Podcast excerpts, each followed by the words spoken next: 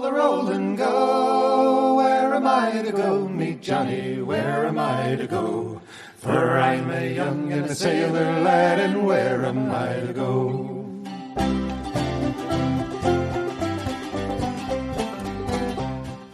Welcome to Where Am I to Go podcast. I am so grateful you have chosen to listen to me and to go on the travels and see the things and go to the museums that we have managed to go through for the last two seasons. I have really enjoyed doing this podcast, and I hope you stick with me. It makes me happy to know that people are enjoying what I do. On another note, I want to make sure that everybody knows that we are on Facebook at Where Am I to Go podcast. We have lots of pictures. We have places that we go that we don't do podcasts on. And we have lots of things to see and think about when you decide you're going to travel or if you're just interested in learning about different places that we go. Also, we have an email account at where am I to go podcast at gmail.com. And if anybody has any comments, ideas, thoughts, you are more than welcome to email me there, and I will do my best to answer. And we'll see where everything goes this season. I've got some neat things lined up, and I hope everybody is ready to go for a museum tour ride. Today, we are at a museum that a friend of mine told me about a few years back. I've always wanted to be here. I didn't know if I was going to be able to make the arrangements, but I made a phone call and Byron, the curator, I'm assuming? Director. Director of the museum, uh, told me to come on down today and take a look around the museum. So today we are at the Ranger, Texas Ranger Hall of Fame and Museum. And museum. And Byron is going to be our, our host here. He's going to, to take us through this museum. We're going to learn about the Texas Rangers. And I've been talking to Byron now for probably a half hour and the information he has about the Texas Rangers is totally fascinating. So let's get this thing going, Byron. Why don't you give us a little bit of history about uh, Waco, I guess, to begin with? Why are the Rangers here? And uh, just a basic uh, story about what there is to do and see here in Waco. Well, uh, the story of the Texas Rangers and why Waco starts way back in the 1840s. Um, there was a ranger company that was sent up here to explore the Indian tribe up here, the Waco Indians, and determine whether they were a threat to any of the ranches and settlements like the Comanche were at that point in time. Okay. And when the uh, detachment got up here, they found out that no, they were basically agricultural Indians, very quiet, peaceful, everything else. But one of the people in the company was a surveyor, a man named George E. Rath, and uh, he liked the area came back after his ranger service was service was over and actually platted the si- the uh, site for the town of Waco. Oh. And so Waco was actually birthed in some ways by a Texas Ranger. Wow. That's why his statue is out in front of the museum as you come on your way in. Okay, I noticed him with his surveying equipment and some of that. I was wondering how that tied into the Rangers. Right.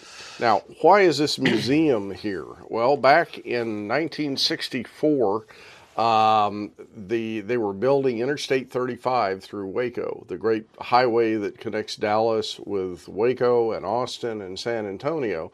And the city of Waco wanted something that would get uh, visitors off the highway and into Waco, but they wanted something that was a high quality attraction. You know, you go through the West and you see these things, stop, see the live snakes or something like this.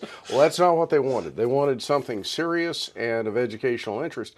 So they went to the state and they got permission to build the official state historical center for the Texas Rangers in Waco and uh, volunteered to foot the bills to guarantee its perpetual operation and that sort of thing. So that's why the museum, flash forward 50 odd years, is still here. Wow. Okay, now give us a little bit of history on uh, the Texas Rangers. All right. The Texas Rangers are unique in that they are the oldest statewide law enforcement agency that is still serving. They were founded as of next year. They were founded 200 years ago, and they have served under five flags.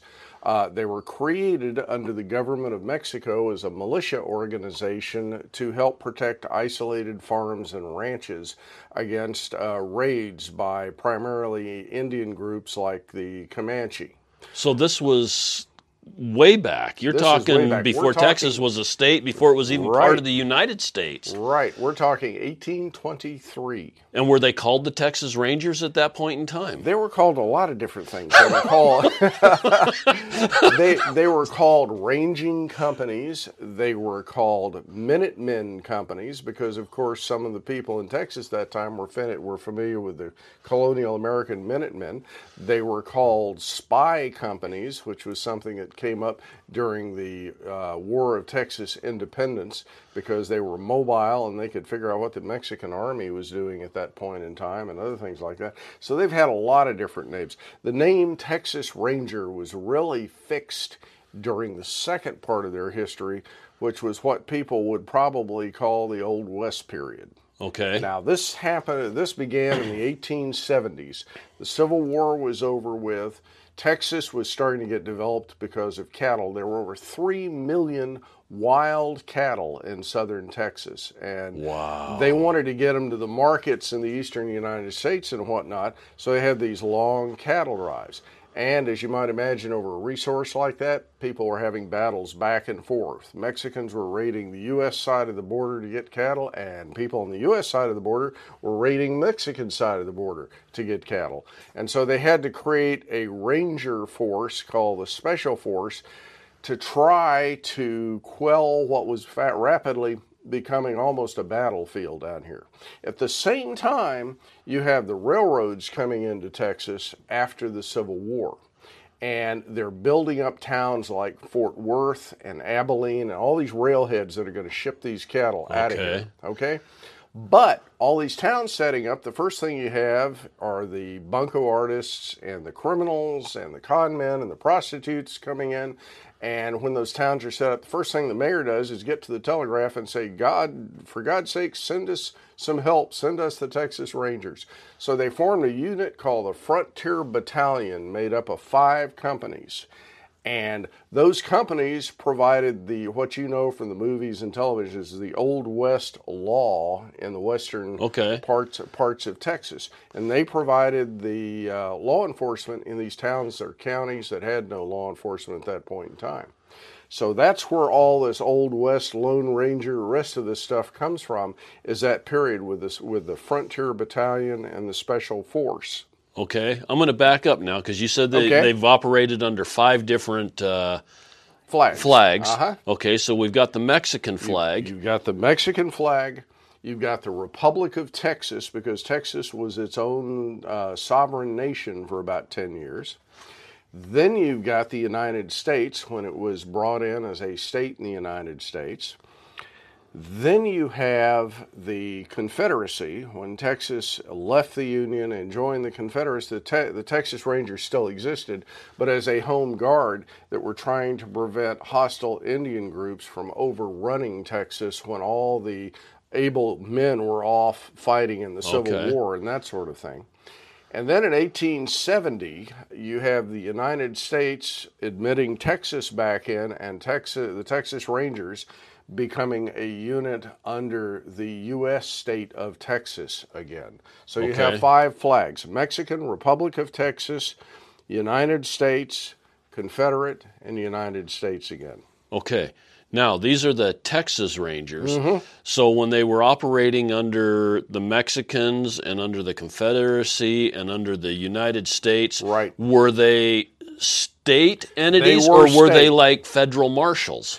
No, they were they were state. Um, the militia that operated under the government of Mexico operated as a unit under the province of Tejas, uh, as it was called at that point in time, and they were they were legally uh, legally formed under a Mexican governor named Jose Trespalacios, and Stephen F. Austin then worked with them to get them to what they needed to be to function in the field.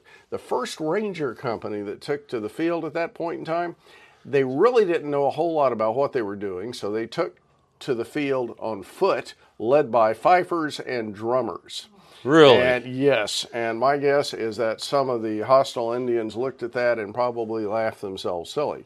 you think? Yeah. Stephen, Stephen F. Austin said this isn't going to work, and Austin was Austin was a brilliant individual. He spoke fluent Spanish as well as English. His job was to settle people into Texas to bump up Mexico's claim to Texas at that point in time.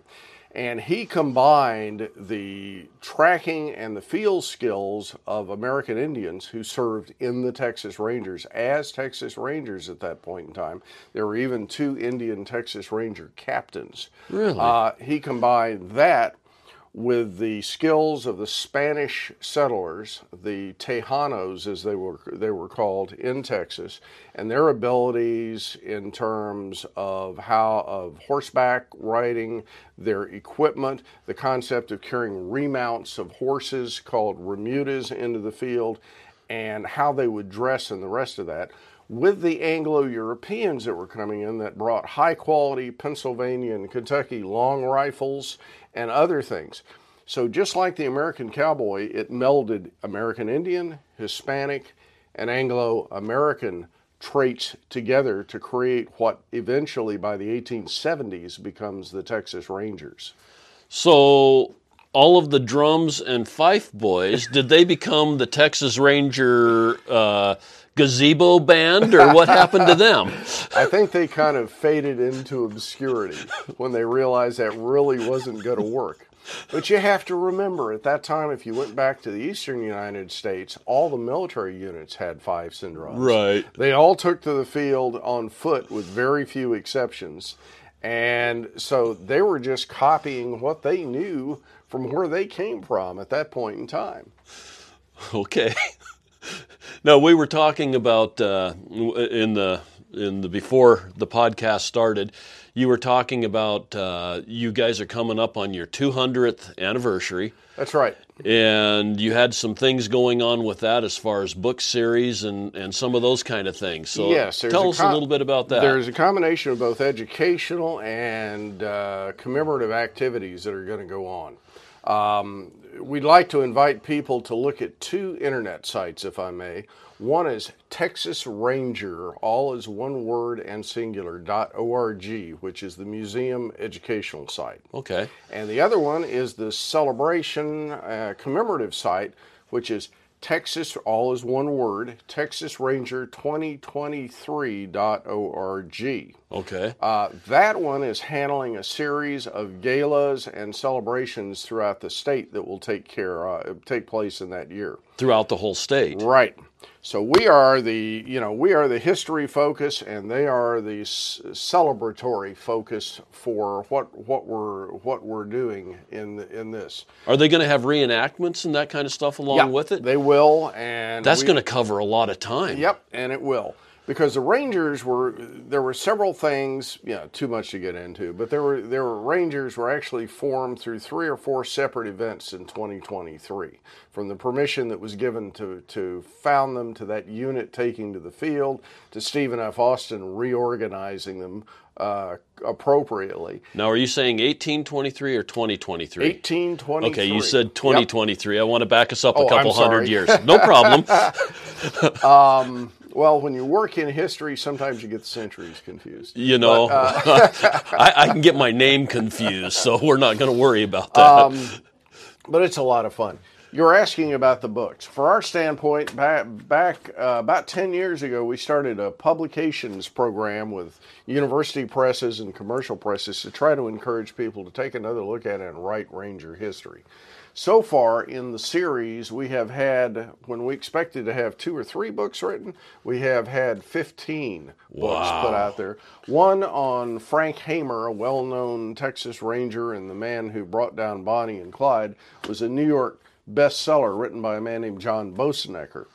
Another one, which completely surprised us, was a book which translates into English The Texas Rangers, the legendary police group of the West. Well, I'm Um, glad you were able to understand that. I saw it and I wasn't able to figure it out myself. Well, this was done by a good friend of the museum's, a man named Dietmar Kugler, who is out of northern Germany, and he did, he uh, did a book that hit number one on Amazon's bestseller list of books on the American West in Germany.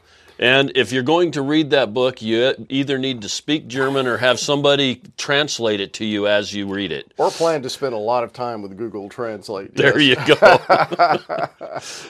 okay. Well, Byron, let's go take a look at your museum and see some of the things that you have. Uh, this museum is is got so much history in it and is quite large.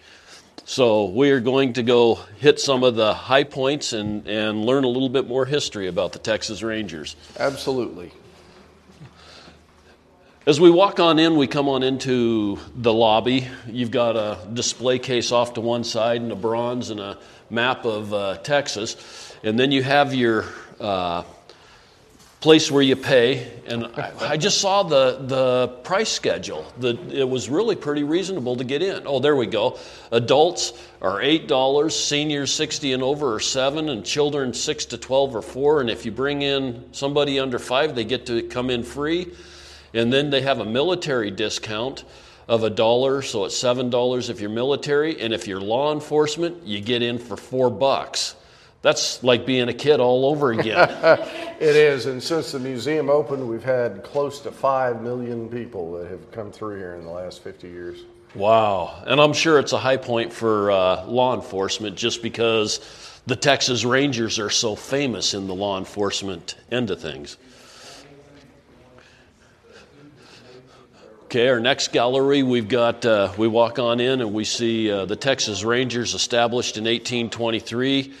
You've got a, a full sized horse with a mannequin Texas Ranger riding with his, that's probably a percussion rifle, I'm assuming, but Yep. with an old muzzle loader, a couple of canteens of water made of gourd, and uh, his big Texas spurs, all decked out the way a Ranger should be.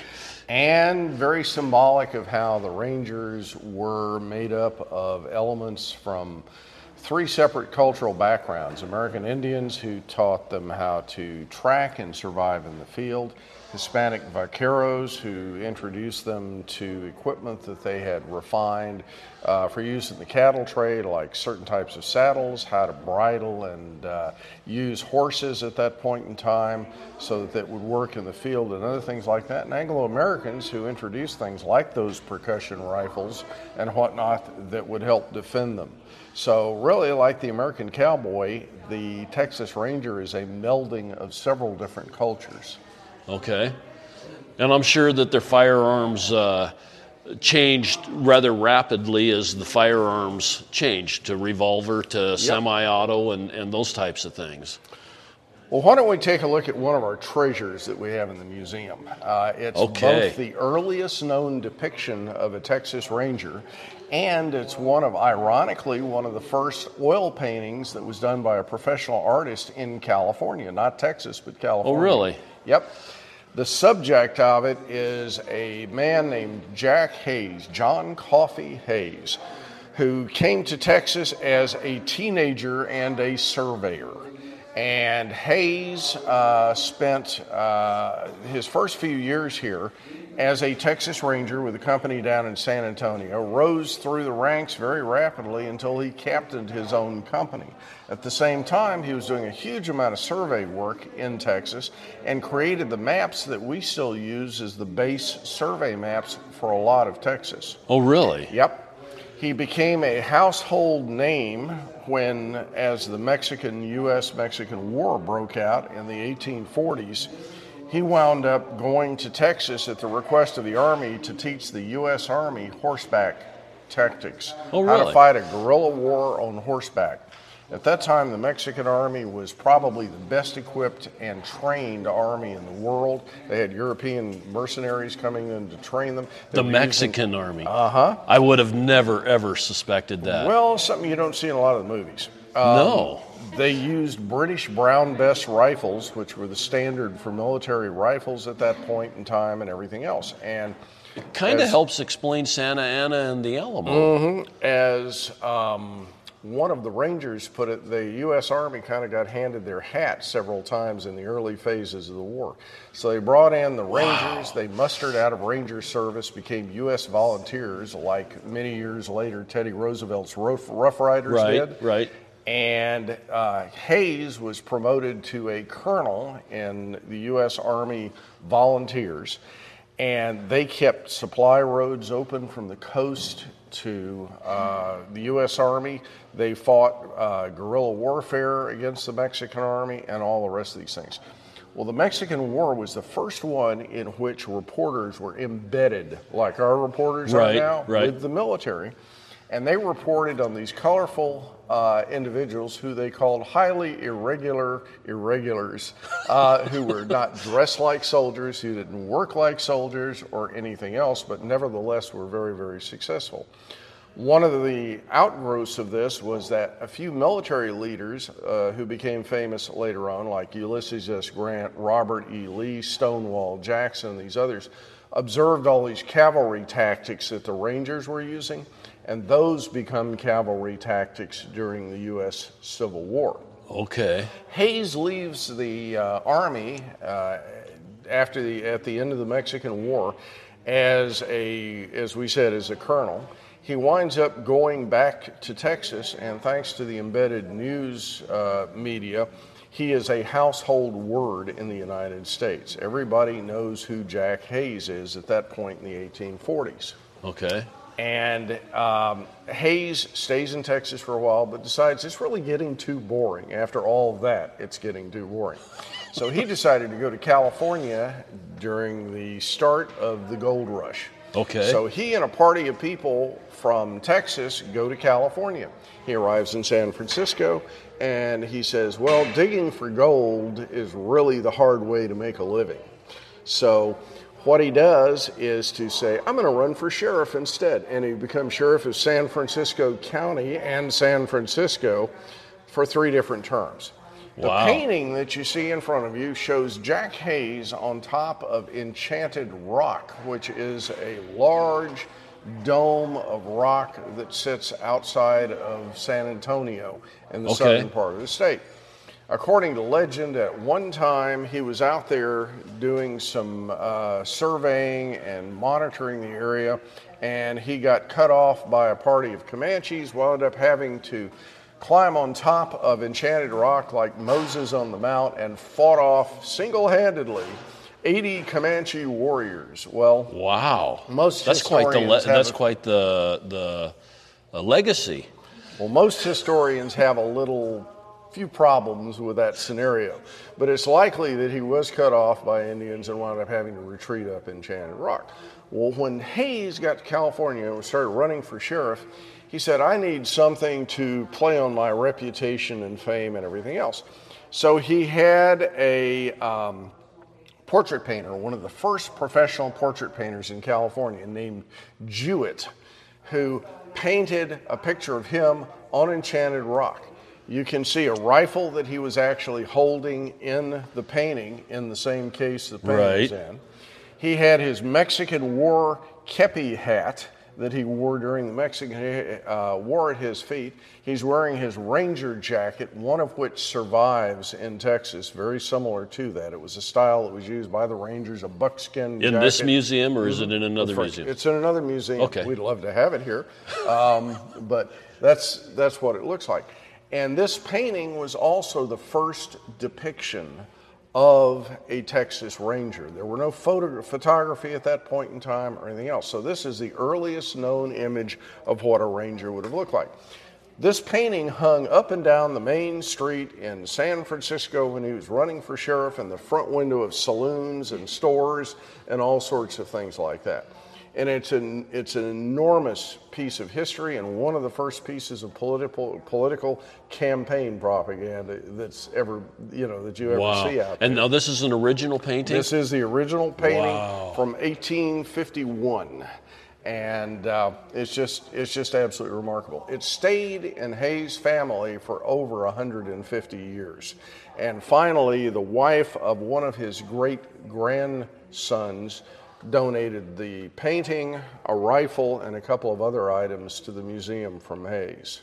How awesome is that? So it's remarkable. One of the one of the companion pieces we have to it that was loaned to us very recently by a uh, doctor who has been very good to us in terms of finding and depositing materials with the museum that are related to it is a uh, photograph of Hays that was taken when he went back to Washington, D.C. to visit some friends. Now, He looks a little bit older in this picture. he is older in this picture, and the interesting thing about it is he decided when he was doing that to stop by a photography studio in Washington uh, that was operated by a young photographer who was just getting started.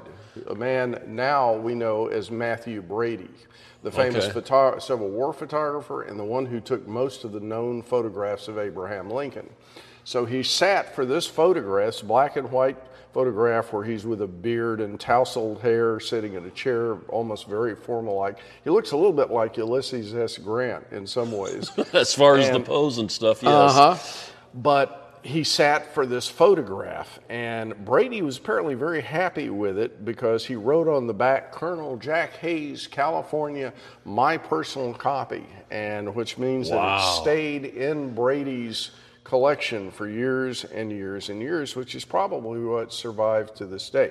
But here, in a space of a few things, you can see Hays at the prime of his career as sheriff of San Francisco and a former ranger, and here as the U.S. American legend.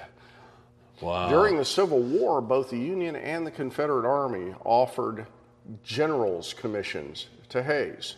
But interestingly enough, he refused them all. He did not want California getting involved in the Civil War. Really? That didn't stop the Confederates from creating a Confederate army of the West and trying to take Colorado, California, and New Mexico for the silver and gold mines, but that didn't work out too well. But that's another story. Interesting.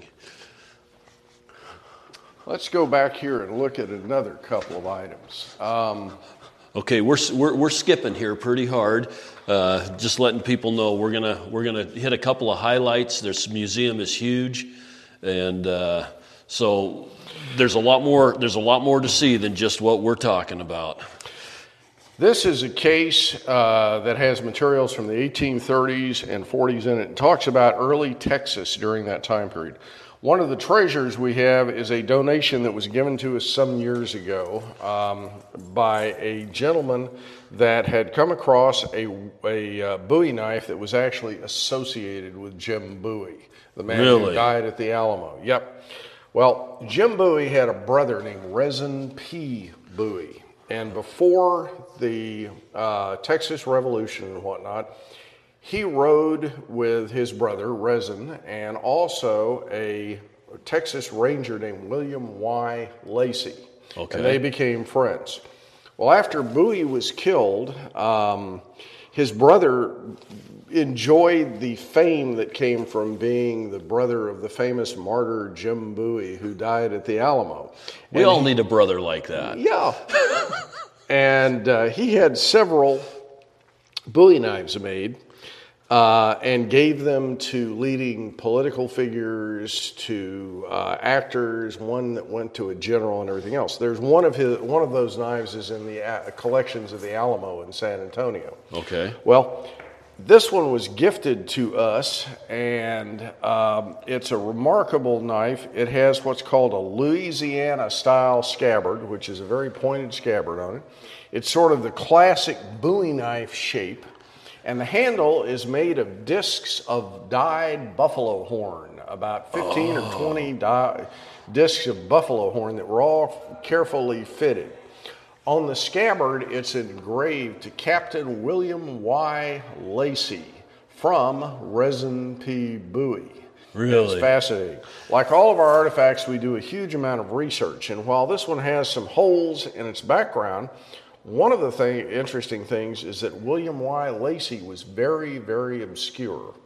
And our research center people who are experts in it had to take some time to find him and to verify that he had actually served as a captain in the Rangers in the 1830s. But they were able to do that. Now, is the the scabbard or the the sheath for this? Mm-hmm. It, it looks like it's done with silver uh, at the tip and at the top. And is that alligator hide? No, it's not alligator hide. It's a it's a somewhat flaked uh, because of all the age leather. Okay, that's on, okay. that's on it. I just was looking. It almost looks like the like the alligator Yes, skin, it but does. I wasn't sure if it was Yes, if it it was weathered or or just uh, well used. I guess is maybe. But it's a fascinating piece. Now, when Bowie knives came out, they became very popular. You know, Jim Bowie had a fight called a sandbar sandbar fight that he barely survived. Natchez. Yep. Uh, he had a- Mississippi. He had a Bowie knife with him, which probably looked a lot like our modern butcher knives at this point in time. Didn't have some of the characteristics, but it became famous and it was written up. And over the next few years, the idea of fighting with a Bowie knife became very popular to the point where you had entrepreneurs setting up Bowie knife fighting schools in cities that are a lot like karate dojos today. And, Really? yep, you could en- enroll in a, in a course on how to fight with a Bowie knife. The, Br- the British and Germans said, hey, there's a market for this stuff out here. So you had British in Sheffield, England, and the Germans in Solingen, Solingen, Germany, starting to mass manufacture Bowie knife blades. And they would ship barrels of these blades over here packed in sawdust to the United States where they would put um, hilts on them, uh, grips for you to, to be able to handle the knife with, and they sold like wildfire. This continued through the 1840s, 50s, and into the Civil War. And by the time that you had the Civil War, you had everybody had, that had their picture taken with some of the newest photography was holding some version of a Bowie knife in their hand because it became so iconic. But most of the Bowie knives that people think of aren't actually American Bowie knives. They were made in Germany or England and imported. Really? Yep. So international trade is not new. Oh no, no, no, no. All right, let's change in time just a little bit. And let's talk about two icons of the uh, entertainment industry and whatnot Bonnie Parker and Clyde Barrow. This is a case of artifacts we have associated with Bonnie and Clyde. Well, most people know about Bonnie and Clyde from what? The Faye Dunaway Warren Beatty movie made in the 1960s. Or the podcast we did at the, Or the podcast. Bonnie and Clyde Museum that we did in uh, northern Louisiana. Right. Yeah. Or more, more recently, a Netflix movie called The Highwayman, which is probably one of the more accurate ones. People ask us what's accurate about the 1960s movies, and we tell them about the last four minutes when they're shot. Most of the rest of the movie is highly inaccurate. Um, the story goes something like the fact that, and your your listeners have heard this on the other podcast. I'm sure you would like them to, you know, to Well, well, tune in on that one. definitely, but They, Clyde Barrow was a minor criminal who got arrested and sent to the state prison farm. Well, prisons have tended to be sort of finishing schools for criminals. And he was exposed to bank robbers and confidence men and all the rest of this and sort of learned their way of thinking and their trade. Um, he decided he, shortly before he was paroled to show you that he was not a genius. Uh, he decided to chop off his big toe to avoid a work parole right before he uh, work um, detail right before he was due to be paroled. And uh, I don't know if I would have done that to get out of a work detail knowing I was going to be out shortly, but he did. Once he got out, he started uh, a number of raids on what we would call mom and pop stores or convenience stores today. He didn't rob very many banks in his career, it was mainly things like that. And the money, despite the Robin Hood scenario that's been associated with him, most of the money that he, would, he took were from business people and citizens during that time period. He hooked up with a waitress from West Dallas, Bonnie Parker, who really didn't have any kind of a criminal record or anything else. And they started a crime spree that lasted for about two and a half or three years. Um, what enabled their crime spree was the fact that they stole military grade weapons or bribed people in National Armor, Armor, National Guard armories to give them to it. Things like military grade shotguns, uh, Browning automatic rifles, Thompson submachine guns, hand grenades, things like that. When they were shot in their car, they found over 5,000 rounds of ammunition in the vehicle. Um, they would go blowing into a small town where you had a when you had a town marshal who's probably driving a Model T and had a snub-nosed pistol, and they came in with military-grade Browning automatic rifles and whatnot, and it was no contest. Clyde Barrow always stole one type of car if he could. It was a Ford V8 automobile. In 1933, Ford released an affordable V8. Before that, they were all Packards and Cadillacs and things like that that the average person couldn't afford. Well, he loved these cars because they were reliable, high speed, could cruise for long distances. You got to remember, it took 30 minutes at that time to put through a long distance phone call. Right. So the cops couldn't just be called and say, "Hey, Bonnie and Clyde are in town." You know, they it, there was a delay to that. The Ford V8s were amazing. They had a metal on them that was actually as thick as a World War II combat helmet. Really? So unless you had a powerful rifle, it was probably going to ricochet off or not do a whole lot of damage. Clyde Barrow was so fascinated by these cars, he wrote a letter that today is in the archives of the Ford Motor Company, which went like, Dear Mr. Ford, while I've got a breath left in me, I want to tell you what a fine car you make at the Ford V8. If I ever have a chance to steal one, I always steal a Ford V8. we, we read that letter. They had a copy of it there in Gibsland, Louisiana, and uh, we read it on the podcast. It's, it's pretty entertaining. It's remarkable. and oddly enough, I've never seen that in an ad for a Ford automobile dealership yet. And why? I mean, you know, take the take the local folk hero or whatever, and and uh, if anybody knew how to steal them and drive them, it had to have been uh, Clyde. Well, their career, as your podcast probably went into, was ended by Frank Hamer, who was retired from the Rangers at that time, but they gave him a special commission as a state uh, penitentiary investigator. Okay. And he tracked them for over 100 days, found out through their relatives who he told them, we've got to get the, we've got to get Bonnie and Clyde off the street. If not, we're coming after you for aiding and abetting them because they were giving them food and places to stay and things like this. And so he was told by one of the one of the gang members where they were going to be at one point in time. They set up the famous ambush, and uh, he put together a posse of Texas and Louisiana law enforcement a- agents and former ranger, some former rangers, and they ended the career of Bonnie and Clyde. And that's about, like I say, the last three or four minutes of the movie that are, that are accurate. In our collections, we have some rare items. We have a sawed-off shotgun that came out of their car.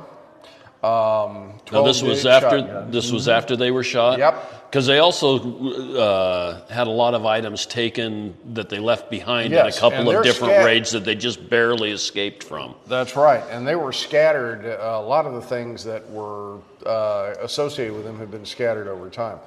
One of the most interesting ones we have is a Browning automatic rifle. There are one, only 25 of this particular type known. It's called a Colt Monitor, and it was made for the police. And this one was actually used in the Bonnie and Clyde ambush. It was held by a law enforcement officer named Ted Hinton. Wow. Uh, and he used that during the Bonnie and Clyde shootout. Another kind of more interesting item we have is a Waco association to Clyde Barrow. In the case, as you can see, there is a small uh, pocket watch. Right. Silver pocket watch. And Clyde Barrow was arrested in Waco for a minor um, theft and locked up in the McLennan County Jail. Well, that jail uh, still exists today. Bonnie Parker came in. She had a pistol that was hidden under her skirt, broke Clyde Barrow out of jail. And on his way out, he neglected to stop by the evidence lockup and pick up his pocket watch. So that watch has survived to this day, and it's in the museum collections. So we have Clyde Barrow's pocket watch. This is just this is a really cool display. You've got lots of different guns. You've got a shotgun with a stock that's cut off about uh, four inches behind the pistol grip. You've got a double barrel sawed-off uh, shotgun with a pistol grip. You've got your um, BAR up here, the Winchester 1910, just the pocket watch. A lot of pictures of the uh, Rangers that were involved, and it's just just way cool. Well, let's go learn something about the first Hispanic uh, Texas Ranger captain of the 20th century, who was a flamboyant individual who uh, had the nickname Lone Wolf Gonzaullas. Let's go find out about Lone Wolf here. As we're walking, we're going by lots of just a badge display. You got all kinds of cool badges in here. Well, let's stop for let's start stop for Sorry, a second with badges. I get distracted easy. we we get more questions about badges than almost any other type of artifact, and they're they are fascinating.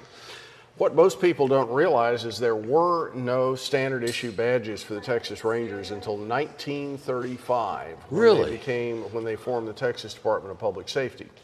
In the early days, ranger commissions either were not documented on paper often, or they were sort of make as can do types of things.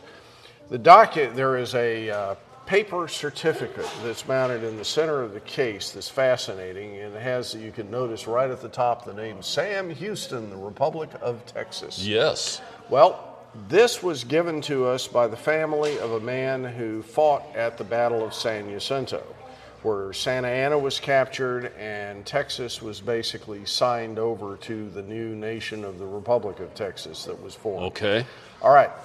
The man, Joel Robison, who the certificate was issued to, um, was on the squad that tracked down and captured Santa Anna after the Battle of San Jacinto. He was trying to escape and he had ditched his general's clothing and dressed as a private in the Mexican army trying to sneak out of there.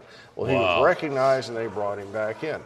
Out of gratitude, they issued a Texas Ranger Commission to uh, Joel Robison, but they didn't have a Ranger Commission blank. There wasn't such a thing. So they used a, a Texian Army Commission blank, scratched out the words Texian Army, wrote in Texas Rangers, and made him a first lieutenant in the Texas Rangers. Now, his family knew, knew nothing about any of this. Okay. They came into the museum, had this with them, and said, you know, we had this crazy rumor in our family that our ancestor fought at the Battle of San Jacinto. So we put our research center people uh, to work on it. Christina Stopka, who's the director, and Rusty Bloxam, who's the research librarian. And they found this story, and we had them come in and said, You might want to sit down for this. And so we told them the story and everything about it, and they were just flabbergasted. They also thought for a minute and said that, you know, it, we enjoy having this in the family, but something might eventually happen to it, and they donated it to the museum. Everything in the museum is actually public property. It belongs to the people of the state of Texas. So now this will be in the museum in perpetuity and is representative of one of the earliest ranger commissions, which was issued in 1836. Wow. Now, from 1836 on, all the documents or commissions uh, or enlistment blanks are all pieces of paper. But in the 1870s, with the creation of those units we talked about, the Frontier Battalion and Special Force, the Rangers started needing something to show that they were state law enforcement officers. Well, the first badges came to them as gifts from cattlemen or other people that they assisted. And like this badge, which is a, in the shape of a circle with a star in the middle of it and says Texas Rangers and is kind of crude, um, they were gifts from these cattlemen or townspeople or whatnot to the Rangers in the company. This is the oldest documented Texas Ranger badge. It was, Really? It uh, was given to that particular company in the 1880s, and it's made out of a Mexican eight peso silver coin. Okay. I was going to say it looks like a coin. One of the big questions is why Mexican silver coins? Well, Mexican coins at that time were a recognized standard of purity. You didn't get any better than Mexican silver or Mexican silver coins. Um, sort of like the old pieces of eight days, Right. hundreds of years before in the pirate era.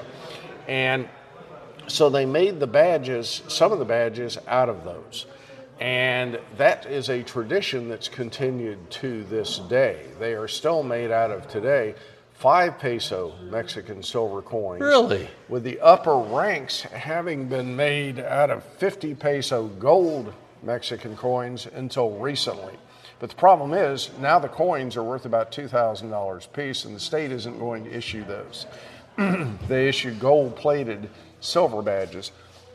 But so few people ever achieve the rank of captain or major or chief or assistant chief that many of them buy the coins or the coins are given to them as gifts and they get departmental permission to have the badge made. Okay. And that's, that's why you will still see some of them made out of the 50 peso badges. Well, after the initial badges in the 1880s or whatnot, you start seeing more and more Rangers want to wear badges. There is a photograph showing about five Rangers lined up behind um, the, back on the back of the case here, and you'll notice only really two of them are wearing badges. Many Right. Rangers still didn't wear badges.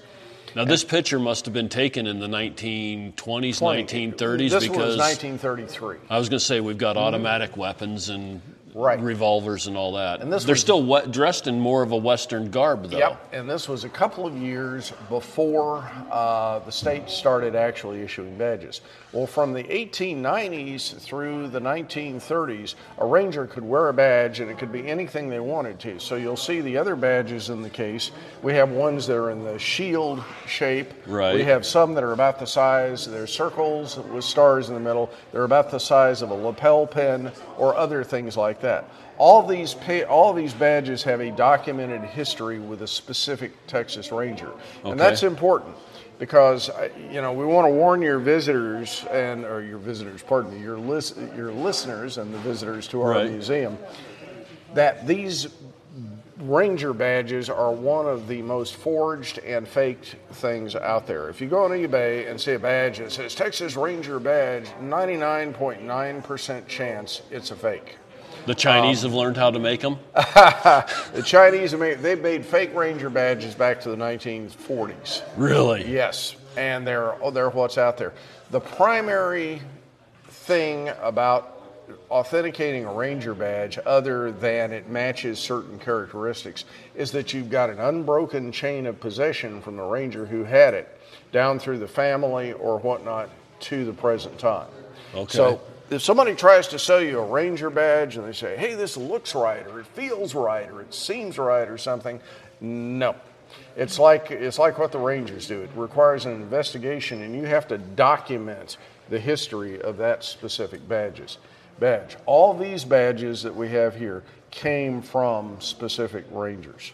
Okay. But you have something that's interesting. The Ranger badge is the most sought after badge on the badge collectors market in the world today.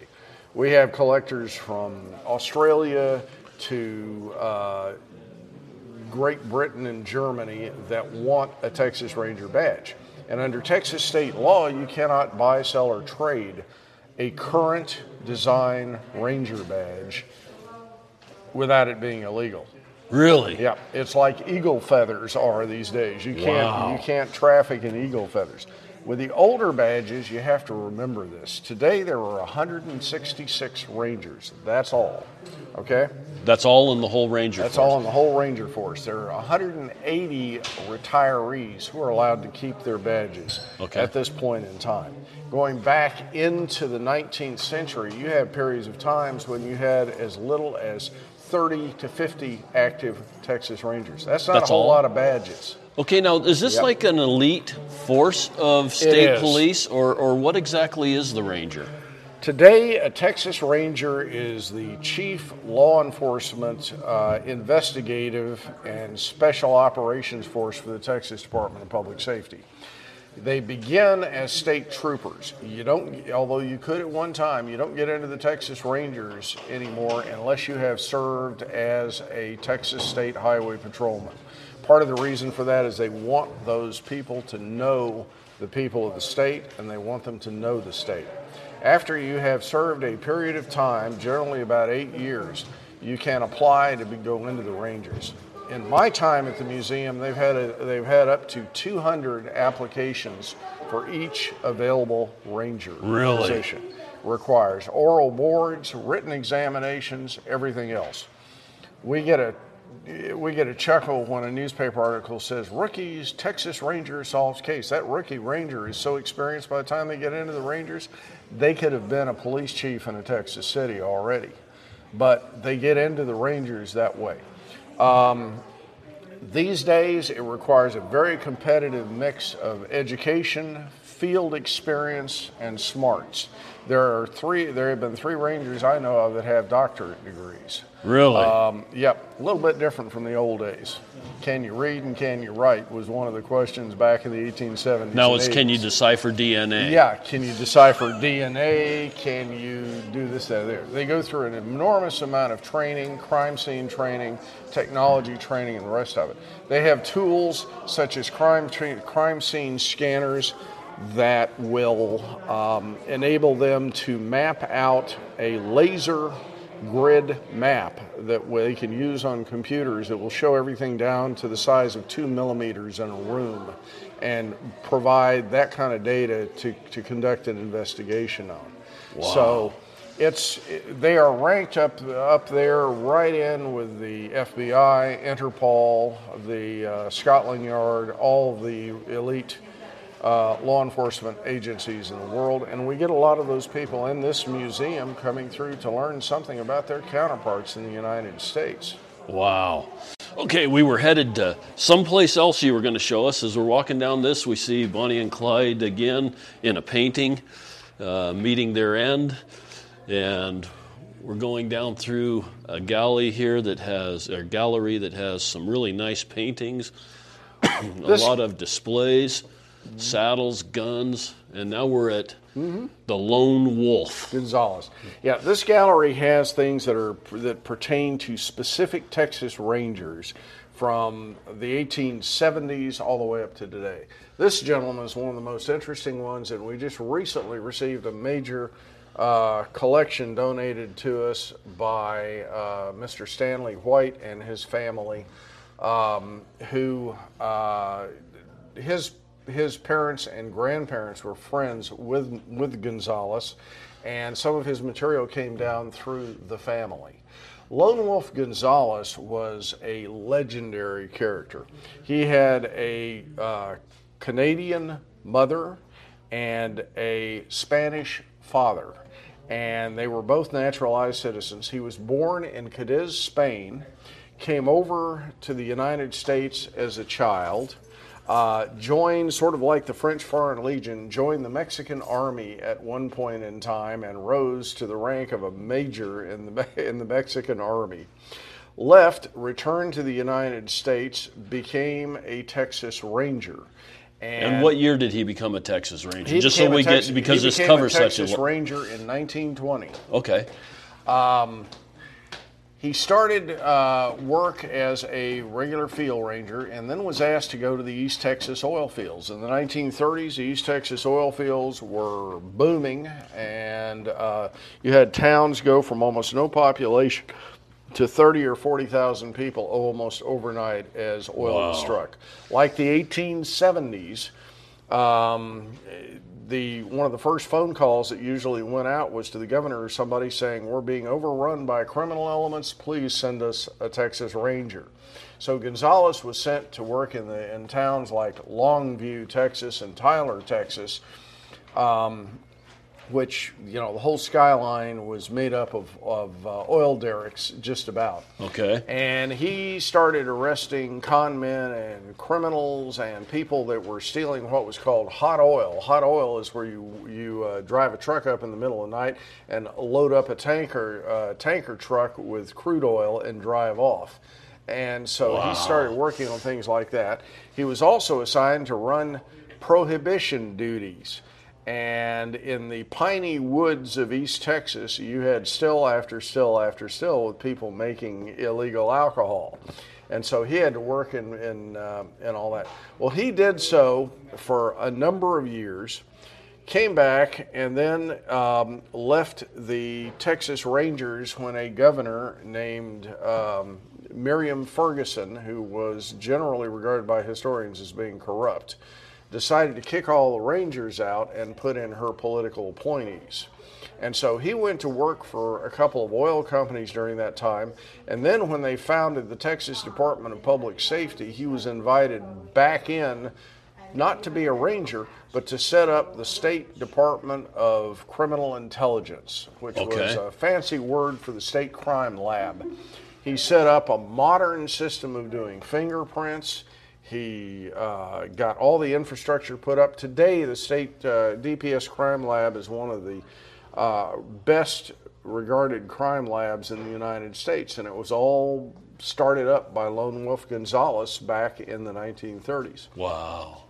At one point, he I guess he got tired of bureaucratic work, and he went back into the Rangers, and they made him captain of Company B, which was stationed in Dallas. And he did that for some years, then finally retired. But even that wasn't enough for Lone Wolf Gonzaullas. Lone Wolf Gonzaullas went to went to Hollywood, where he Oh. was hired to be a consultant for radio, television, uh, programs like Tales of the Texas Rangers, which was on radio and TV back in the 1950s, um, and enjoyed doing that for a long, long time.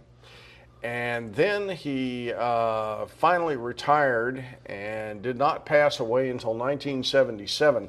But he was one of the mo- one of the last of the old time Rangers that lived to see the Texas Ranger Hall of Fame and Museum started. Really? So he was he was a fascinating gentleman.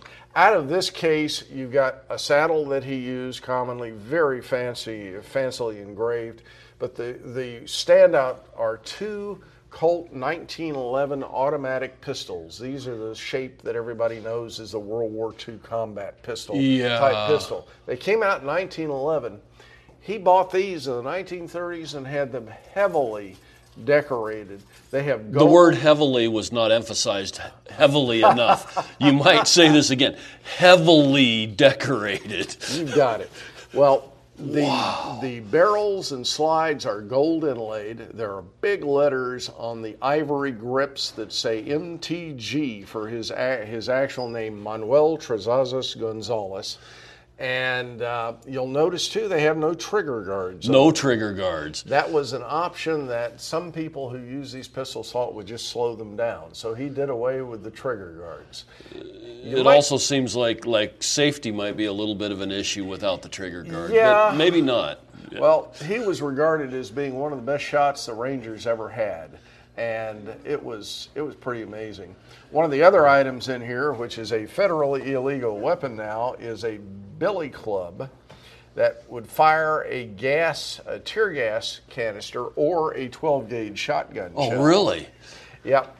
And they were they were manufactured and distributed throughout the United States. Now you can't own one legally. Now, was this a was this a Ranger issued item? no. This is just something he carried. all the stuff you see in the cases before 1935 the rangers and the state issued very little so the Okay. rangers could carry pretty much whatever they wanted to today in a way that tradition still exists because they can use from a selected list of firearms they can use pretty much whatever firearms they can qualify with um, on a range uh, according to their preference. Most of them use either the departmentally issued pistols, which are Sig Sauer automatics, or they use Colt or sort of uh, spin-off versions of Colt model 1911s for tradition. Now, were these just decorative guns, or were they actually? Uh, did he actually carry these? Well, that's an interesting question. There are two types of Ranger guns that uh, fall into two broad categories. One are called barbecue guns, and one are called carry guns, generally. Barbecue guns are ones that Rangers started in the 1930s and 40s to have made that they would wear, as the name implies, to barbecues when they were doing Rotary Club speeches Right. or things like that, or if they just felt like carrying it those days. But they're also very functional, very um, precise weapons that could actually be used. The carry pistols are usually undecorated and are purely utilitarian pistols. Well, I wouldn't want to carry those anywhere because of the golden. Uh, I mean, they're too pretty Right. to, to damage.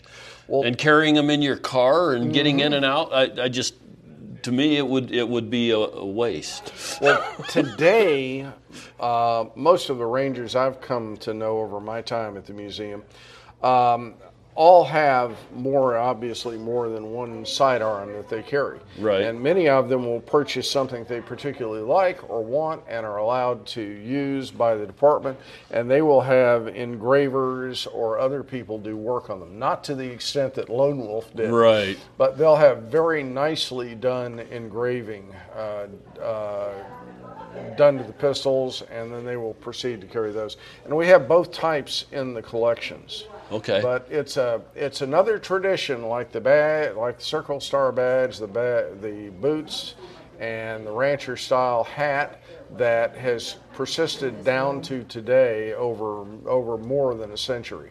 Okay, now we also have a saddle in this case, Mm-hmm. and he was he was a ranger in the 30s. Right. Were they using horses at that time still? Yes, they were. And Are I, they still using horses? Yes, they are.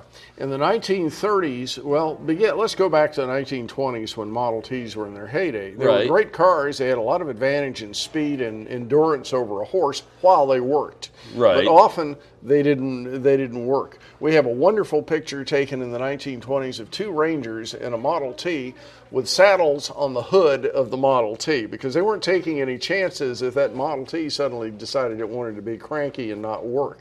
Um, Rangers continued to have uh, horses made available at their headquarters into the 1940s and some of them the early 1950s, depending on where they were located in Texas. In Dallas, you didn't need them. In Alpine, Texas, on the Mexican border in the middle of nowhere, yeah.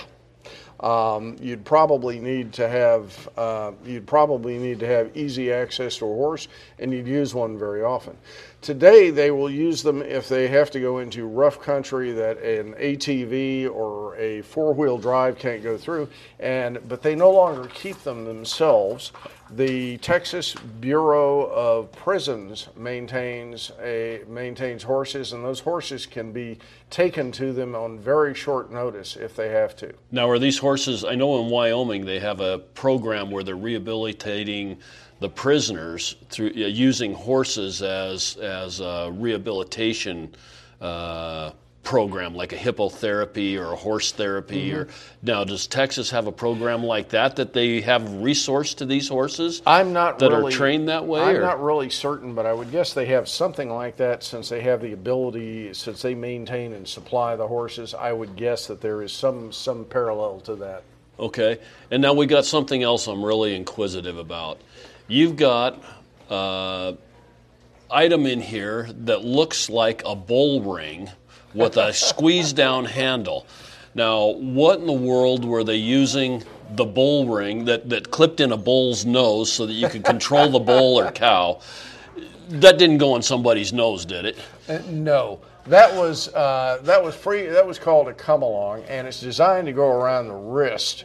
And it's something that would never be used in modern law enforcement today, but in the 1930s it was. And something that you could you could put on somebody's uh, wrist and twist it until it tightened up, and then haul them wherever you wanted to haul them to. Oh, I'll bet. Yeah, right. it's got a it's got a pretty good sized handle on top, kind of like a wing nut, I guess is the best way to describe it.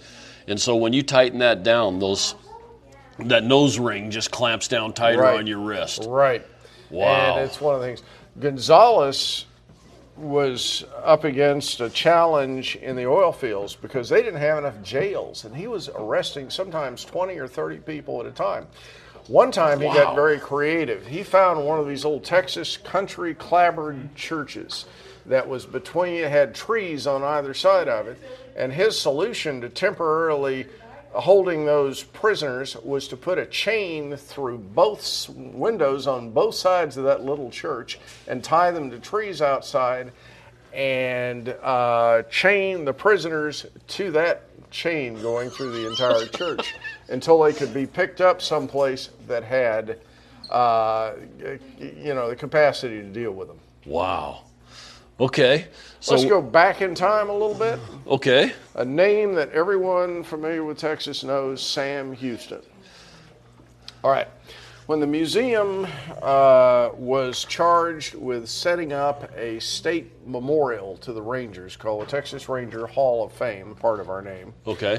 Um, a major collector of American portraits uh, decided he wanted to make a donation of something appropriate to the museum. So he donated a portrait, but it was in very, very rough shape that um, was of Sam Houston. There's very little information about it. The staff at that time, for whatever reason, probably didn't have the uh, resources or a lot of time to research it. Well, a few years later, our collections, after I got here and uh, some of our other professional staff did, they came to, to me and said, um, We've got this painting. It uh, appears to have a lot of uh, valuable historical baggage to it. We would like to research it and we would like to restore it. Okay. So we started working on it and we found a conservator, uh, which is what we call a professional painting restorer in San Antonio, who was qualified to work on it. We put out a call to see if anyone would be interested in underwriting that, and a gentleman by the name of Fred Busey uh, called us and he said, I have six relatives that were here at the time of the Republic of Texas, and I'd like to pay for the whole thing Oh, wow. as a uh, memorial to them. So we sent the painting down there, and she spent better than six to eight months working on it, cleaning it with uh, Q-tips to get the dirt and the old varnish off of it and everything else. At the meantime, we started researching the painting and learning the background of it. Turns out when Texas was admitted to the Union in 1846, it was admitted immediately as a state, and they needed a senator from the state of Texas to go to Washington. And when they did that, uh, they selected Sam Houston, of course. Very well known, one of the most, uh, possibly the best known person from the state of Texas. And Houston went to Washington, D.C. While there, he posed for a professional portrait painter and had his likeness done. He was so fond of it in his papers, he said, Of all the images of me that have been done, I like this the best. Well, it was easy to see why, because if you look at a picture, which we put in the case down here, of what Sam Houston actually looked like, and the artistic license that the artist took, um, he's he's really been made into a glamorous figure by yeah, definitely glamour shots uh, upgrade here. Well, it's uh, it was it was quite a thing. But he had this painting with him while he served in Congress in Washington. Then it's a miracle it survived because then it was taken down, crated, put on a sailing ship, brought back probably to the port of Galveston, put into a wagon, and hauled over the miserable roads that existed in Texas at that time back to his home where it stayed in his family for well over a century. Wow. It was then later sold off. It went to this portrait collector and it came here. Well, the lady that did the restoration work on it did a magnificent job. First of all, she repaired all of the rips and tears in the canvas. She cleaned the varnish off of it. He is wearing a burgundy colored vest, and you couldn't even tell originally he had a vest on. It was that soiled by candle smoke, lamp oil, all these other things that had been exposed to over the years. So she cleaned the entire thing up, then revarnished it, and then restretched the canvas to, so that it would be on the proper type of frame and everything else. So now we have a painting, and Mr. Busey bought us a wonderful display case that protects it. Now that painting will be in this kind of condition for a couple of centuries yet to come, hopefully. This is amazing that you could take a picture that was destroyed to Mm-hmm. that degree and have it look so perfect. I mean, this thing looks just like he got through painting it. Well, one I mean, the- she got through painting it. one but, of the things that but we still, if you had ripped children- canvas and stuff, One of the things that we tell school children when they come in through in here is that you are standing no further away from that canvas than Sam Houston was when it was being painted. wow. So you are actually in the presence of history. But an amazing person and a real treasure of this museum that we're delighted to have. Yeah, this is just absolutely awesome. And we're still walking down through the the gallery of of rangers with lots of different displays on, on different rangers and their personal items. Some of the items we get are, have a fascinating story behind them. This is a chunk of limestone. Looks like a rock, doesn't it? Yeah, pretty much. And, but it has, uh, in the early 1920s, there were a couple of boys um, that were playing in a cave outside of Rock Springs, uh, Texas, which is again in the San Antonio area. And they noticed this boulder which had some scratching on the top of it. And I don't know how they did it. They must have had a had a wagon or a horse or something. But they hauled it back home. Parents said, "Huh, that's interesting," and they took it and put it in the barn for years and years and years. Well, time passes, and the descendants approach us at the museum and said, "We've got this rock, and there is this, you know, legend that it may have had something to do with the Texas Rangers." So again, we give it to our geniuses over at the research center and say, and basically say, what can you tell us? They look at it under polarized light and they can start reading names. They can also read a date on it, May 9th, 1878, that's inscribed on it. So they start researching all of that. And they find out that all these people were in the same Texas Ranger Company in 1878. They had probably jumped into that cave because of a storm or to spend the night or something like that, gotten bored, what is there to do in a cave, and started scratching their names and the date on top of it. So Wow. the family decided they wanted to uh, donate it to us, so we have this inscription that we know the exact date, the exact place, and who the people were that was found just by pure accident in an isolated cave in the middle of nowhere in Texas. But it's a piece of ranger history that we've been able to recover and preserve. And how many other carved rocks are in caves? good question. I mean, just waiting to be discovered. Good, good question. All right. Would you like to talk a little bit about the Rangers in American popular culture? Popular, you mean the Rangers had popular culture? They have been a focus of popular culture for years. like, like, like years and years. Uh, in fact, we asked people what the uh, largest entertainment franchise is in history. And most of them will say, especially these days, oh, Marvel, you know, the Marvels. Right. So they made 28 movies, Marvel movies. And we'll say, well, mm, not even close. Really? Um, the Texas Rangers became a became a popular culture feature shortly after the Mexican War in the 1840s. They started writing songs. They started um, doing novels. I was going to say, like on the Dime Rangers. Store Yep, novels, Dime Store and, and the ones like on Buffalo Bill Cody. And and and all of those things. As time passes, they start making motion pictures. The first movie about a ranger uh, was called The Ranger's Romance. It premiered in 1910, and since then there have been over 220 movies where a major character in it has been a Texas Ranger. now, does that count miniseries and TV programs? No, that's, just, that's full length just movies. Full length Wow. movies. In some years in the 1940s, there were as many as a half a dozen to a dozen movies made about Texas Rangers. Some of them were remakes of Zane Grey novels and things Okay. like that. Then you flash ahead into the 1930s, and of course, you've got the r- radio is the big thing at that time Right. and you see the Lone Ranger coming out in 1933 as a sh- what was intended to be a short-run radio program on WXYZ radio, and um, the program becomes an overnight sensation. It, there, there would ultimately be five voice actors who played the Lone Ranger. The most famous one being a man named Brace Beemer. How's that for a name? Brace Beemer. And you'll recognize him if you've ever seen the introduction to the black and white t- TV program. Right. It says, Come with us to those days of yesteryear. That's Brace Beemer's voice. They Okay. decided to give him a role in that. Well, it's on radio from 1933 until 1949. What happens in 1949? Television makes its premiere.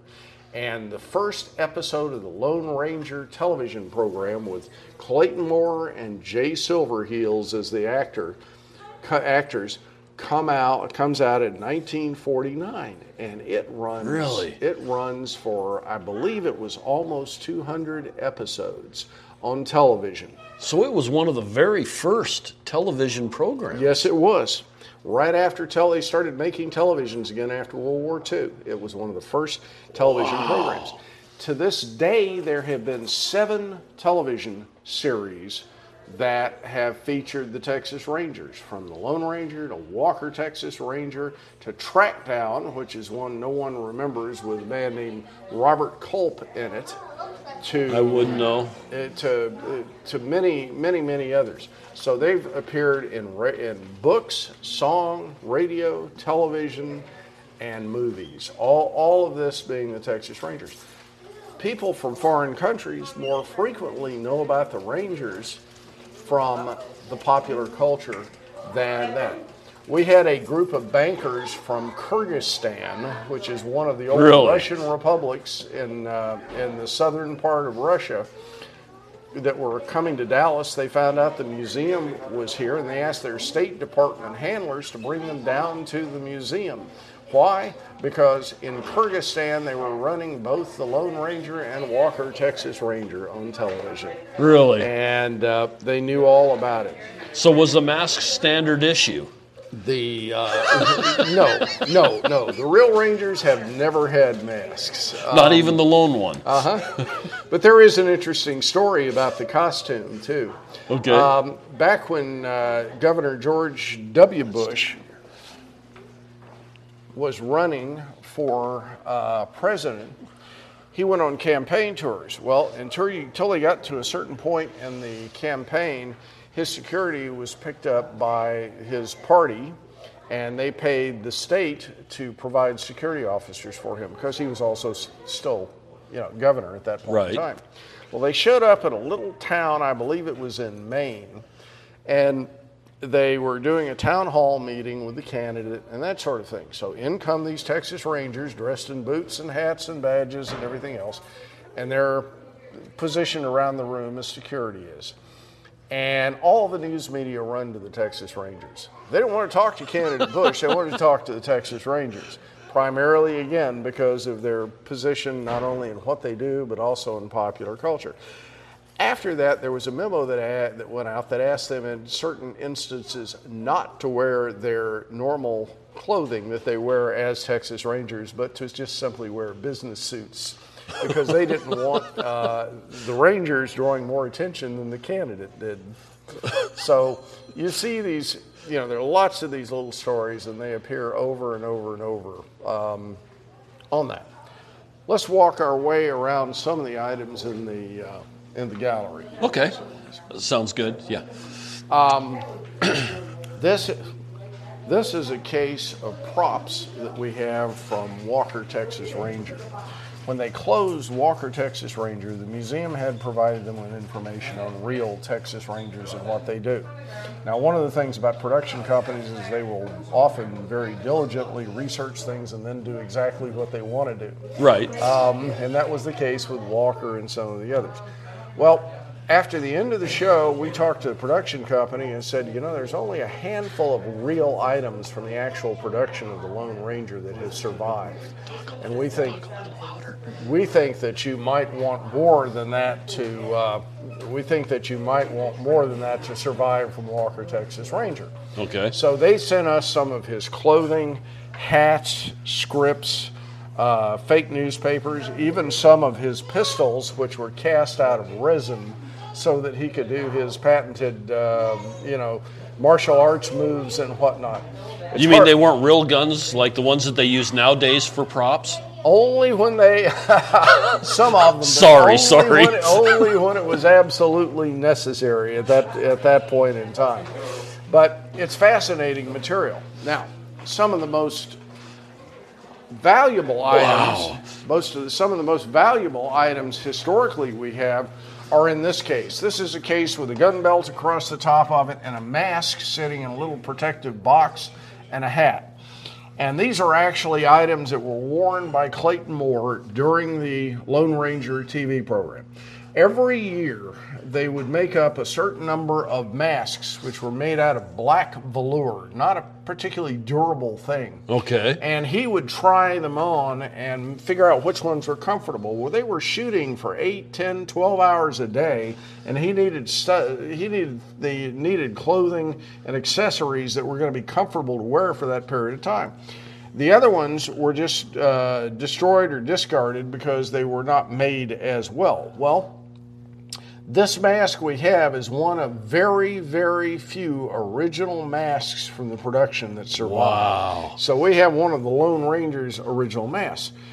The gun belt down below it, Clayton Moore had these made, and he had um, four or five of them made. Well, he made friends with a collector, a um, physician from Montana, who for 50 years collected Lone Ranger material. And he was um he got to know her so well in terms of her interest in things and her fan um, popularity with the Lone Ranger and the rest of it. That he had one of his gun belts made for her. Wow. And so he had he had one identical to the other ones made, and then gave it to her as a present. On the back of it, it's burned into the leather. Clayton Moore, the Lone Ranger. So Really? that's one of his um, things. The pistols are not original, but the belt is. Interestingly enough, when he was traveling through Dallas, Texas, one of his gun belts was stolen in the airport as when he had it packed as luggage. And would you like to know who they assigned to get the Lone Ranger's gun belt back? The Texas The Rangers. Texas Rangers. Did they got get it back? gun belt back. They did get Yep. it back. But it Wow. was fun. One of the great thrills in my career was when I got here. We found out that nothing had ever been done for him, despite what he had done for the you know the popular image of the Texas Right. Ranger and everything else. And I went to our board and asked them if we could extend to him an honorary uh, board membership at the Texas Ranger Museum, and they said yes. And I called, um, I called his agent, who put in, put uh, him in touch with, put me in touch with his daughter. He was very elderly and not in good health at that point in time. But we asked if he would be interested in accepting a, uh, a board membership for the Ranger Museum. And I talked to his daughter and did not talk to him initially. And his daughter said, went and, you know, she, you could hear him talking to her in the other room. And she said, yes, but we, he'd like to, you know, he'd like to have you checked out first and make sure everything the rest of it. And I thought, okay, we're going to be checked out by the Lone Ranger. That's pretty How good cool itself. is that? And one day I was sitting at my desk, and average day, and picked up the phone, and here's this unmistakable voice on the other end of the phone. Byron, this is the Lone Ranger. And he said, No, this is Clayton Moore, and I would be very happy to accept your, you know, your honorary board membership. So we had him until he passed away. We had him on our board, and uh, he was a great man, probably one of the. Um, most honorable people that have come out of Hollywood. He started out as a stuntman in Buck Rogers serials. Okay. And uh, when they offered him the Lone Ranger, he said, Great, that's a gig that will put food on the table for a little while. He never expected it to go for decades and decades and decades, but fascinating man. In addition to the, the actual production material from the Lone Ranger, we also have a lot of premiums and aftermarket things from comic books and graphic novels to record players. 70, you remember 78 records? Oh yeah. Yeah. um, 78 record players. I hate to say it, but I had a Lone Ranger lunchbox like that in the late 1950s. Uh, I wish I still had it because they're oh yeah. they're important to collectors these days. All this memorabilia. and people still love it. A uh, graphic novel company made a ser- new series of Lone Ranger novels, and we contacted them and said, "Could you send us a couple? We'd like to add them to our collection." And they said, "We'll be delighted to. You know, we've enjoyed doing that, and we were surprised how much interest there has been in it." They not only sent us one or two; they sent us the entire series. And Wow. So we have all of that in our library and archives collections now. But you- Toys. ch- children's boots, um, grooming kits, everything else. I mean, today it would be hard to point out something, except for maybe some of the Marvel characters that have been as popular as the Lone, Lone Ranger has. Wow. This case has some of the earliest Lone Ranger aftermarket um, sort of premium items in it. It has a set of uh, dolls that were made in the 1930s that look very much like they could have come out of a, of a horror movie like Halloween or something. I mean, they're they're they're pretty striking. Um, but this is the concept of what they thought the Lone Ranger looked like in the 1930s. When he was on radio. Right, when he was on radio. Wow. And uh, it was it was a fascinating, you know, fascinating thing. But the Lone Ranger radio program was national. It was as popular as in the 50s on television, the I Love Lucy program Right. been at that point in time. You got a Lone Ranger game from 1938, a set of guns, and you've even got an old radio like what they were sitting next to listening. And there was a Lone Ranger club that they had. The there's Sponsored by Ovaltine? Mm-hmm. Was it really? Yep, probably Ovaltine and probably several other companies. Um, there were three badges uh, that uh, we know of that belonged to this. Um, the Rangers were so popular because of that in the 1930s uh, on radio that the state of Texas, when they had their centennial celebration, brought Shirley Temple down, dressed her up as a Texas Ranger, and had her at the fairgrounds. Really? And they had a they sponsored a junior Texas Ranger program with Kellogg cereal, which got you a ranger commission and your picture taken and a little badge. Well, we shamelessly stole that uh, about uh, 70 years later and created our own junior ranger program. And now parents can support the museum by paying a very small amount of money and they get a certificate for their child, an oath of office they can swear them in, and a badge. And we list all the names of the junior rangers up on our website. We started it not too long after I got here, and today it is so popular that uh, we have thousands of names listed on the website, and some of those original junior rangers are now in their 30s. Wow. okay. Well, let's head on over to the next big thing that we were going to talk about, and that's the Texas Ranger Hall of Fame. right. And describe to your listeners what you see on the ceiling. This is a great big round uh, room that's set up with a as a as a theater, and all the way around we have little uh, display cases uh, around this room. We've got several chairs. We've got a video screen, and then we look up, and there is a massive Texas Ranger star with. Uh, Floral design around it. That's got to be what, probably 20 feet in circumference? Yep. and uh, a great big Texas star up on top. Uh, you've got murals all the way around with uh, different Texas scenes as far as uh, the old days, the 1800s, I'm assuming. Uh, one of a rail train, of a rail engine, a train engine. That's probably in the 20s or 30s, but most of them are the Old West type scenes. Uh, this is a cool building. And then all the way around the outside of this, this is this circular room is in the middle with different uh, rangers on the walls and different uh, displays. I'm, I'm kind of looking between things to see them all. Well, this building was set up in 1976 for the 150th anniversary of the Texas Rangers. Okay. And the state legislature set it up as the Hall of Fame Memorial. Uh, it has rangers that have been elected by the Texas Rangers themselves. We maintain the memorial, but we don't decide who goes into it. The actual rangers decide. Yes, the now, ra- did they the do historical research? Is this voted on by all the rangers at present time? Or Yes, How does and that work? generally the criteria has been that they may must have made some kind of a significant contribution to the development of the service over time. Okay. uh, like Stephen F. Austin, who is who is in here, or they have to have uh, died in the line of duty under uh, exceptional circumstances. And we only have two Rangers who have been elected that way. Both of them um, had saved children from uh, homicidal kidnappers and lost their lives in the process Wow. of successfully rescuing them. Um, but Was the same incident or two different incidents? uh, two different incidences. really? Yep. And then there was another one who lost his life uh, assisting a local police um, department with a drug raid.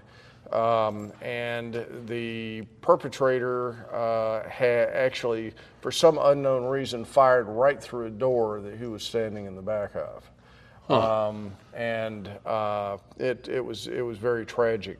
But it gives them a way to memorialize these people and to also look at who uh, helped develop uh, the service, how it evolved up, and through the contributions that these people made. And how many how many officers are And there now, on, are honored here in the Hall of Fame? there are 31 right now. And for the bicentennial, they have not uh, inducted any of them for some years. And for the bicentennial, they may be looking at some other ones. And we will not know that until they tell us who and uh, how many of them there that there will be. But okay, and how many total Texas Rangers have there been? Between the founding up to today, we estimate maybe eight to 10,000 Texas Rangers. Some of them served for three or four, uh, almost three or four decades. Others serve for a matter of a few days as needed. Okay. So it varies widely. We have And a- you've got 31 inducted here. So Mm-hmm. We this is a pretty tough place to get. It is. It is. Even tougher is the Department of Public Safety Medal of Valor, um, which is their congressional medal, what people commonly call a Congressional Medal of Honor or Medal of Honor uh, that uh, Congress awards. There have been um, five of them awarded to Texas Rangers, which is the most of any uh, serving officers with the Texas Department of Public Safety. And those have been uh, awarded for, uh, two of them have been awarded posthumously. The other three have been awarded uh, for exceptional service, such as stopping a bomb attack um, and other things like that. But that is Wow. very, very hard. There's one gentleman, John Aycock, who has had a remarkable career. He's he's been retired now for some time. But John um, John was awarded two medals of valor. Uh, one was for uh, being a ranger involved with that kidnapping where they got out, got the girl out safely, but the other ranger was unfortunately killed. Um, and the other one was a gentleman who was on that raid assisting other the, the other police department. Wow. So it's fascinating. John started out as a uh, what they called a tunnel rat in Vietnam, one of the people that was sent down. Oh, he, he likes nothing but uh, adrenaline rushes, right? Well, not I wouldn't say that, but John's John is John's one of the bravest people I've ever known. He is not a six foot two ranger. He's a little bit shorter than that, as which is one of the reasons he drew that. But he's done covert missions inside North Vietnam.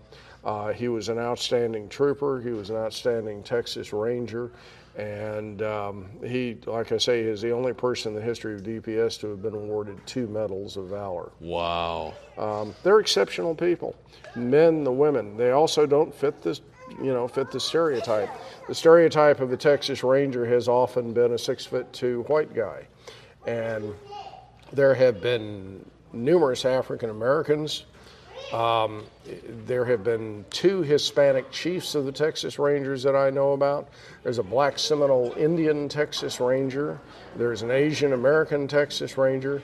So the Rangers today look look a lot like the cross section of what Texas is like. Other than they've got an exceptional bravery gene someplace in there. I would agree with that.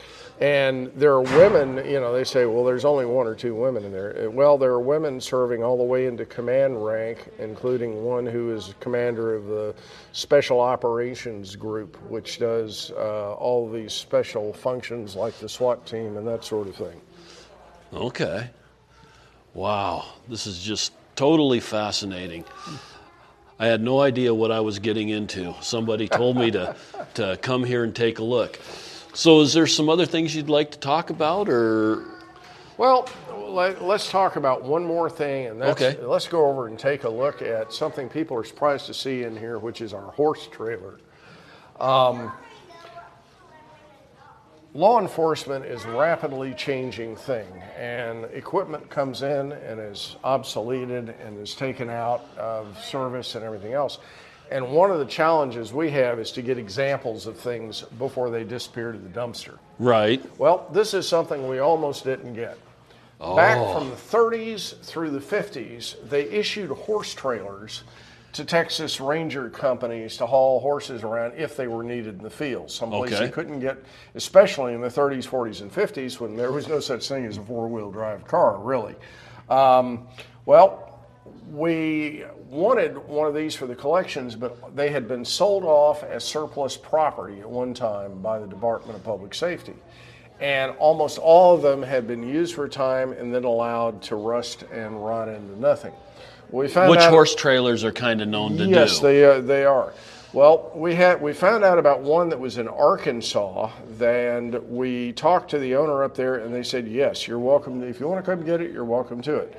So our collections department people went up there and acquired it, brought it back here, and we had a car dealership that said, "If you will tell us what to do, we will restore it to its original condition." That is So they awesome. restored this one. It's a big, you know, it's a, it's almost a 1930s streamlined kind of design to it. It's a cool trailer. It has these teardrop fenders on it. It does. Um, it would hold probably two horses for a short period of time. The other thing interesting about it is how did they work out of these? Well, they were the focus of camping out in the field, and they built chuck boxes to go on them, just like old style chuck wagons had. Now, where did they put the chuck box? and the chuck boxes were mounted on the back of them, and oh, they- like on the door. Yep, and they could be they could be uh, taken off and then used used where they went, and they cooked out of Dutch ovens and everything else. And we're talking about the 1940s and 50s, not the 1890s. Right. So uh, it was a, when this museum was built originally in 1968. They actually had a corral incorporated into the design where the company here could have kept horses here if they needed them. really? Okay, now this trailer is, is extremely interesting. Like he said, it's a 1930s. It's a metal trailer, maybe 40s. It has kind of the streamlined fenders, like what he was talking, but it's got a rail that goes all the way around it that you can tie a canvas top to. Uh, it's got places to lash the canvas down so that it doesn't blow off when you're going down the road. It's got canvas uh, drops that come down in the back so that you can roll those up to keep the horses cool when you're driving down the road or if it's probably stormy or cold you can lower them down to keep the horses shielded it had the chuck box that went on the back it also had a tarp that came off the side from some of the pictures i'm looking at that made a, an awning for the Texas Rangers to cook under and to get out of uh, the sun and the rain when they were set up. This is just, it, it's almost like a camper trailer that you haul your horse in. And the thing I really like about it, it even has white wall tires. It does. it's it's a neat trailer, and then they've got a couple pictures here of it. One of them's being pulled by it looks like a 1940s. Uh, I can't tell if it's a Ford or a Chevy. It's it's an old uh, business coupe uh, pulling the trailer. They they didn't have a pickup truck doing it. Uh, there's there's two pictures of it, and uh, just pretty cool, pretty amazing. It's amazing what they did with cars back in the days. I mean, Yes, now police is. officers all have pickups and that type of stuff, but back in the day, they were driving the old Model A's, the Mm-hmm. old Model T's, then then the the Chevy Impalas or or the Crown Vics, or Mm-hmm. everything was cars. And I don't know how they did a, a lot of their off road. Uh, investigations and some of that, those cars had to have taken a little bit of abuse being used as pickups. They did, and the frames were a lot stronger than they are today. And like we talked about earlier, I mean the uh, the metal on them were thick enough sometimes to almost turn a bullet, and Right. so you had you had all of that uh, all that going on. So, yeah, this is really fascinating. This museum's really fascinating. and we've only, you know, I, I want to make an emphasis here that we've talked about a few things here. We have not talked about the whole museum. When we get through with the podcast, I'm going to have to come back and look at a lot of the displays that we've walked past. I would say if you're going to come to this museum, you need to plan probably uh, three hours, four hours to see everything that's here and to, to be able to experience it to its fullest. What we'd like to do is invite your listeners to, you know, to make a day or maybe even a couple of days of it in Waco. Waco's interesting because it has uh, 13 museums and historic houses in it. Some of them are very, very worthwhile going to, such as the Dr. Pepper Museum, which is the soft drinks uh, museum's uh, official museum that's here in Waco. And. I went there a year or two back, and very fascinating museum. I have not been able to get in contact to be able to pull a podcast yet, but that museum is definitely worth going well, to. we'll try to we'll try to help you with that one. We have a Cameron. Oh, we have that'll be good. we have the Cameron Park Zoo, which is one of the best small zoos in the smaller zoos in the country. Uh, absolutely beautiful absolutely beautiful facility. Um, there are art centers here in Waco that are open to the public, such as the Waco Art Center.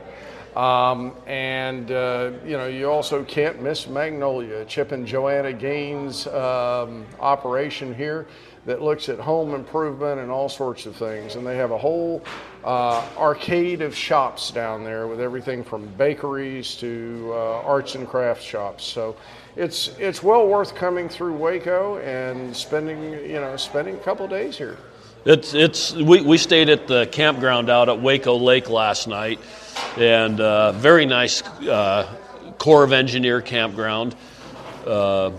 Very nice people. I, have I've enjoyed my bit of a visit here, and. Uh, would you like to end up with what this giant display of faces is on our wall? Sure, we can do that. Um, we've got is... we've got a whole bunch of uh, three by five pictures of. Uh, explain it.